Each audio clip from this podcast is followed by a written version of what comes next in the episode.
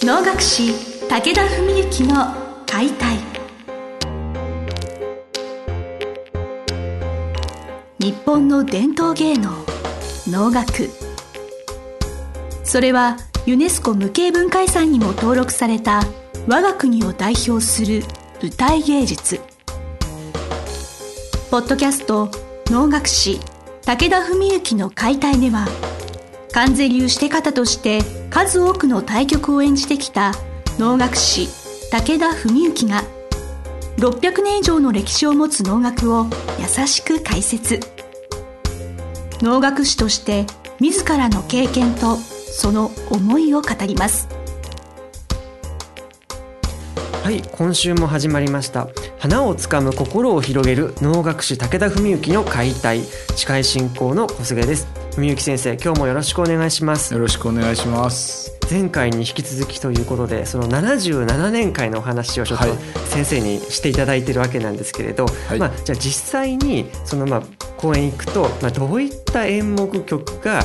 見ることができるのかっていう話もちょっと聞きたいなと思います。はい、そうですね。あの、まあ、メインにではあの僕が勤める脳の話をしたいと思いますけどぜひ、まあ、当日の細かなね番組とかはまたホームページとか見ていただくとパッと出てくると思いますので初日に僕が指定を務めるのは「天子」という、ね、天から降り下った鼓天子その話なんですね。であともう一日はあのいとこの宗則が「天」っていうね、えー、海の侍という字でね「天」というねまあ海さんの海なんですけどもそういう話なんですね。であのまあ一応とりあえず自分の方の話をしたいと思うんですが、はい、実はあのちょっとねこの両日の2曲には共通のね一つのポイントがあってどっちもね親子の話なんです。で天子の方はお父さんと息子の話で天の方はお母さんと息子の話ですね同じく。息子は両方とも出てくるわけですね。そうです出てきます、うん、はい。えお父さんも出てきます。ただ全然角度が全く違うし内容も全く違って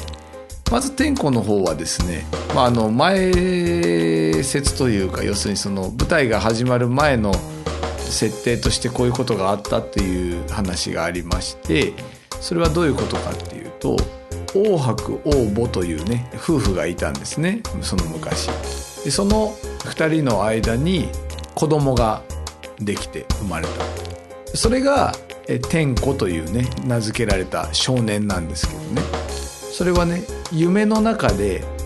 天から鼓が降ってきた。鼓。ねポンポンポンって打つ鼓ですね。天から鼓が降ってきた。でそう思ったらその奥さん黄母の方がお腹に子を宿してそれで生まれてきた。だから子を宿してる時に見た夢なんですか？あの夢を見てから子を宿した。夢を見てから宿したと思いますだからその生まれてきた少年を天子と名付けたあそういう言われ方です、はい、でまた本当に鼓自体も天から降ってきたみたいな。ちょっとその辺はあのよく分かんないんですけど、まあ、そんなような感じの イメージで鼓も子供と一緒に降ってきたみたいなね。なんかそういう話でそれで本当の鼓がね要するに天子が生まれた後に本当にまた鼓が降ってきて天から。それでその鼓がすごいいい音が鳴る。で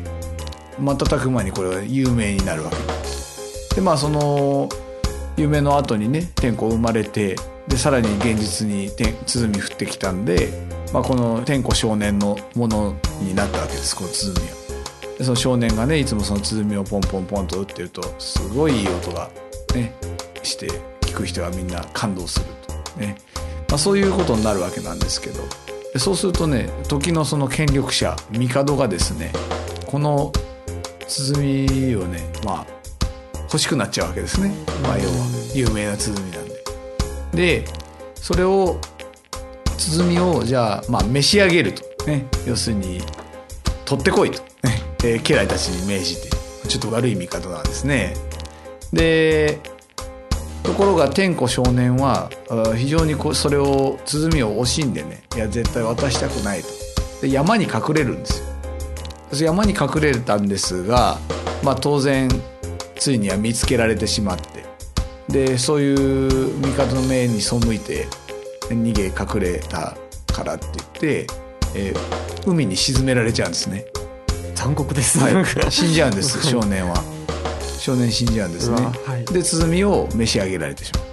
それでその鼓があのー、宮中の方に持ってかれてね。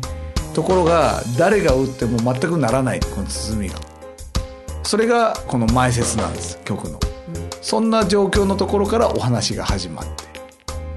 舞台もそこから始まってそこから始まる。なるほど。でそれは今の説明は最初に脇というね、えー、しての相手役のね脇方が進化の役なんですけど進化ね家来帝の家来の役なんですけども登場してきて今僕がお話ししたような話を23分でパパパッとこう言葉で語って説明する。でついては要するに天子はもう殺してしまったんでその父親の王伯をともかく連れてきて撃たせてみようみたいな、え命令が下るわけなんです。それで、えー、この脇臣下が王伯の家を訪ねる。それでまあ事の司祭を話して。最初そのもうおじいさんはね、えー、おじいさんまあ父親なんですけどおじいさんなんですね、まあ、結構年いってるおじいさんなんで、えー、悲しみに暮れてて、えー、一緒に行くことも拒むんですけど、まあ、結局行くことにする、まあ、このおじいさんがして前してなんですね、まあ、僕が演じる役です。でその大白おじいさんは、えー、宮中に行ってそして帝の前に連れて行かれて鼓を打ってみろって言われるんですけどまあ、非常にもう悲しみに暮れてんで勘弁してくださいみたいになってだけどまあともかくはならなきゃならないでしょうがないからともかく打ってみなさいっていうことでまあ打ってみるとすごくいい音が鳴り響いてで帝も感動して涙を流す。周りにいる人たちがみんな感動して涙を流す。それであ悪いことしたなっていうことでじゃあついては天候を沈めたところに帝自ら出かけて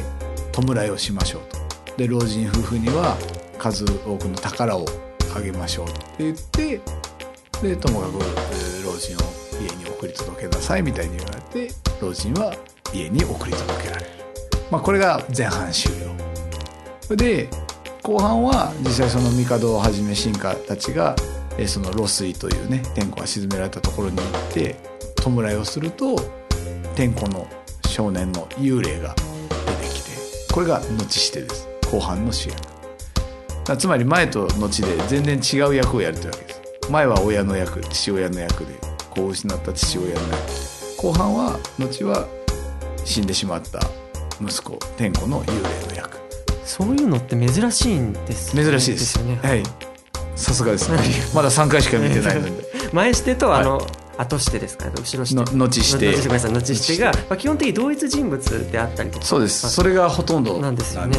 で稀に例えば船弁慶だったら前してが静御前後は平知盛の幽霊とか全く立場も性別までも違うっていう曲も中にはあるけどそれはすごいレアで。でこの天候の難しさは息子を失った父親と殺されてしまってでも弔われて喜んで出てくる少年。両方やんなきゃいけないんで両極端なんです。でこの少年天子はまあ非常にそういうまあちょっといわくつきで生まれてきたピュアなめっちゃピュアな少年なのでですから弔いに殺されたことに恨みを述べるのではなくて帝が自ら弔ってくれたっていうことに対して喜んですごい感謝してでいかにも楽しげに鼓を打つでそれでいい音が鳴ってまああのまあこれはね夢だったのか幻だったのかみたいな現実なのかみたいな話でまあ夜明けとともにその幽霊は消えていくみたいなそんな話なんですけど。幽言の世界ってこういう話だなってなんかそうですね、あの世とこの世を行き来するようなそうそんな世界観ですよね。それで今度はまあ両日ともそうなんですけど脳にはあの小書きといって小さにあの書く、ね、読み書きの書きですね。小書きといっていわゆる、まあ、特別演出特殊演出、まあ、その通常のその演目の演出とはちょっと違うことをやるっていうのが小書きっていうんですけど、まあ、基本的にはその小書きがつく方が重くなるんですねより扱いが。その中で今度天子は老子の舞といって、まあ、ちょっと難しい字なんですけどその小書きがつく。そうすると後しての天子少年が舞う楽という、まあ、主眼となる林があるんですけども15分ぐらいの。普段だと太鼓が入らない楽なんですね。それは舞なんです。だけど太鼓が入るようになってで、まあ、より一層派手で華やかで緩急がつく演奏になるんです。それに乗って舞うという、まあ、今度77年会は太鼓方小寺正人もメンバーに入ってる会なのでまあじゃあせっかく正人がいるしそれを生かしてじゃあ天候老子の前をやりましょうということになったというわけなんです。だから前しての、まあ、非常に悲しげで切ない感じでも鼓になってああよかったなっていう雰囲気から後は一点華やかにその少年の幽霊が鼓に戯れて舞を舞うというね、まあ、楽しい感じ。そういう対比を楽しめるような曲だという感じです。老人と少年っていうコントラストみたいなものもきっとあるんでしょうね。なんかそういう舞台の見え方みたいなものが対照的なものが見れるっていう。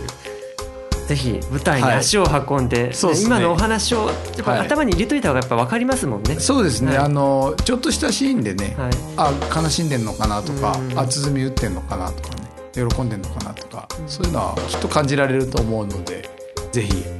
前回話したイヤホンガイドを使いつつ楽しんでいただければこれだけもう手厚いと言いますか、はい、説明であったりサポートしてくださる舞台もなかなかないと思うので、ね、ぜひ本当これは楽しみな台になるかなと思います。3連チャンで7回いっちゃいましたからね。も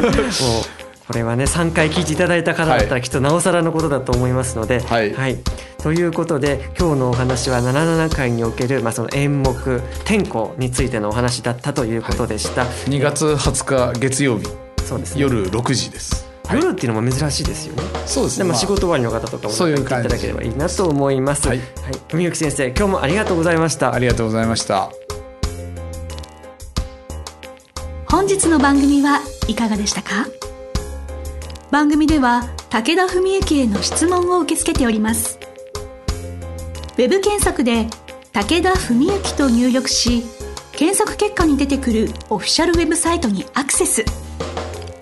その中のポッドキャストのバナーから質問フォームにご入力ください。ぜひ遊びに来てくださいね。